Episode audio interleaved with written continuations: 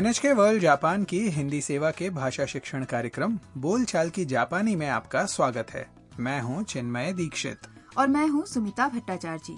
तो आइए मजे से सीखें जापानी भाषा आज 31वें पाठ में आप साथ मिलकर कुछ करने का सुझाव देना सीखेंगे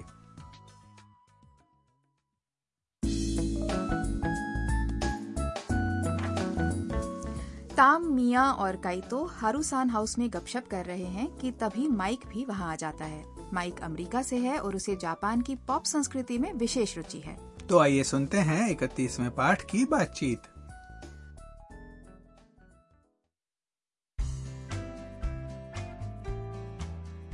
今度の土曜日カイトと忍者博物館に行きますマイクさんは本当に忍者が好きですねはいみんなで一緒に行きませんかあ土曜日はちょっと私も授業があります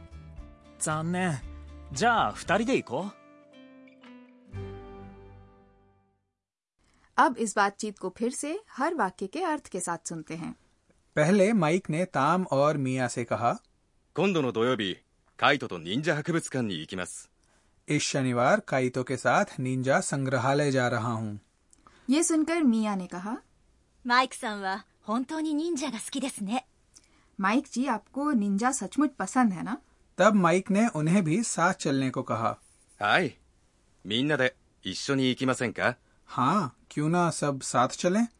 इस पर मिया ने उत्तर दिया あ土曜日はちょっと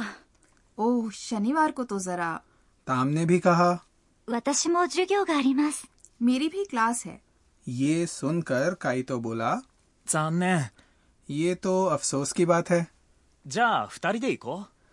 तो फिर हम दोनों चलते हैं माइक और काइतो जिस संग्रहालय में जाने वाले हैं वो मिए प्रिफेक्चर में है वहाँ का ईगा उएनो क्षेत्र निंजा के गृहनगर के तौर पर जाना जाता है संग्रहालय में लोग निंजा के घर देख सकते हैं और उनकी प्रस्तुति का भी आनंद ले सकते हैं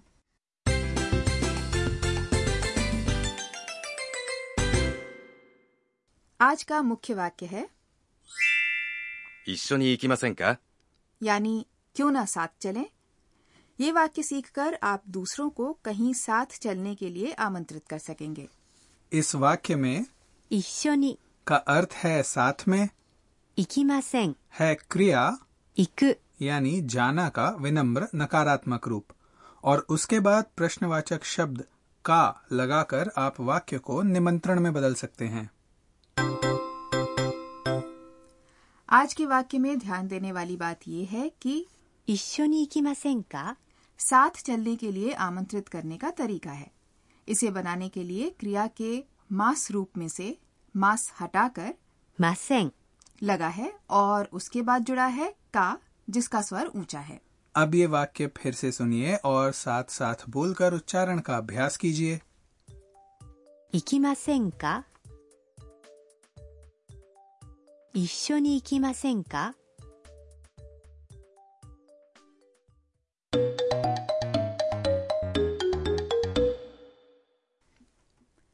अब एक छोटी सी बातचीत सुनते हैं जिसमें एक महिला दूसरी महिला को कहीं साथ चलने का निमंत्रण दे रही है 今晩一緒にご飯を食べに行きませんかいいですね行きましょう और अब समझ लेते हैं इसका अर्थ पहले एक महिला ने दूसरी महिला से पूछा 今晩一緒にご飯を食べに行きませんか क्यों ना आज शाम को साथ खाना खाने चले यहाँ 今晩 का अर्थ है आज शाम 一緒に का अर्थ है साथ में और ご飯 का मतलब है खाना तो ご飯を食べに行く का मतलब हुआ खाना खाने के लिए जाना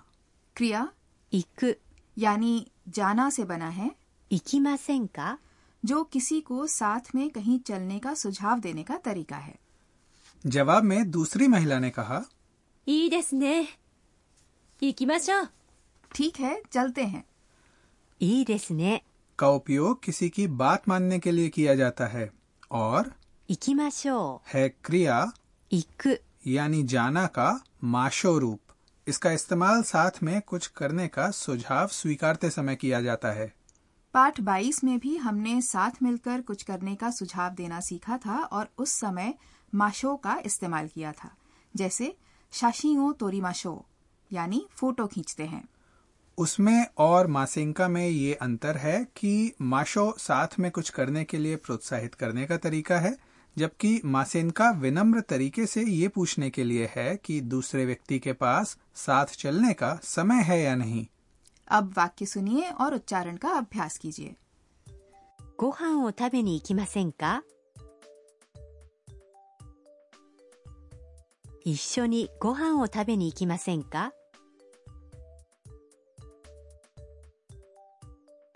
今晩一緒にご飯を食べに行きませんか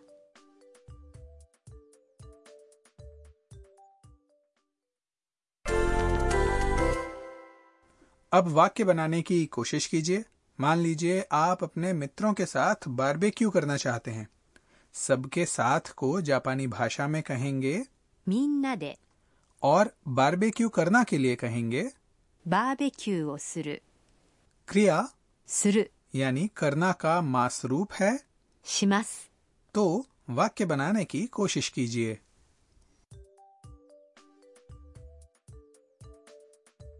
みんなでバーベキューをしませんか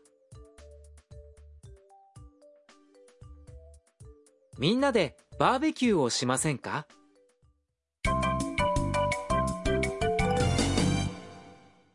और अब सीख लेते हैं आज का सहज वाक्य जो मिया की पंक्ति है आप भी याद कर लीजिए 土曜日はちょっと असल में ちょっと का अर्थ है जरा इसकी अंतिम ध्वनि को लंबा खींचते हुए हल्की आवाज में बोलने का भाव है कि आप हिचकते हुए मना कर रहे हैं तो मना करने के लिए आप बोलेंगे ちょっと किसी सुझाव या निमंत्रण को मना करते समय अक्सर इसका इस्तेमाल किया जाता है मिया ने कहा 土曜日はちょっと जो घुमा फिराकर ये कहने का तरीका है कि शनिवार को मैं व्यस्त हूँ या नहीं जा सकती अब उच्चारण करने का अभ्यास कर लेते हैं 土曜日はちょっと और अब आज की बातचीत एक बार फिर से सुन लेते हैं 今度の土曜日カイトと忍者博物館に行きますマイクさんは本当に忍者が好きですねはいみんなで一緒に行きませんかあ土曜日はちょっと私も授業があります残念じゃあ二人で行こう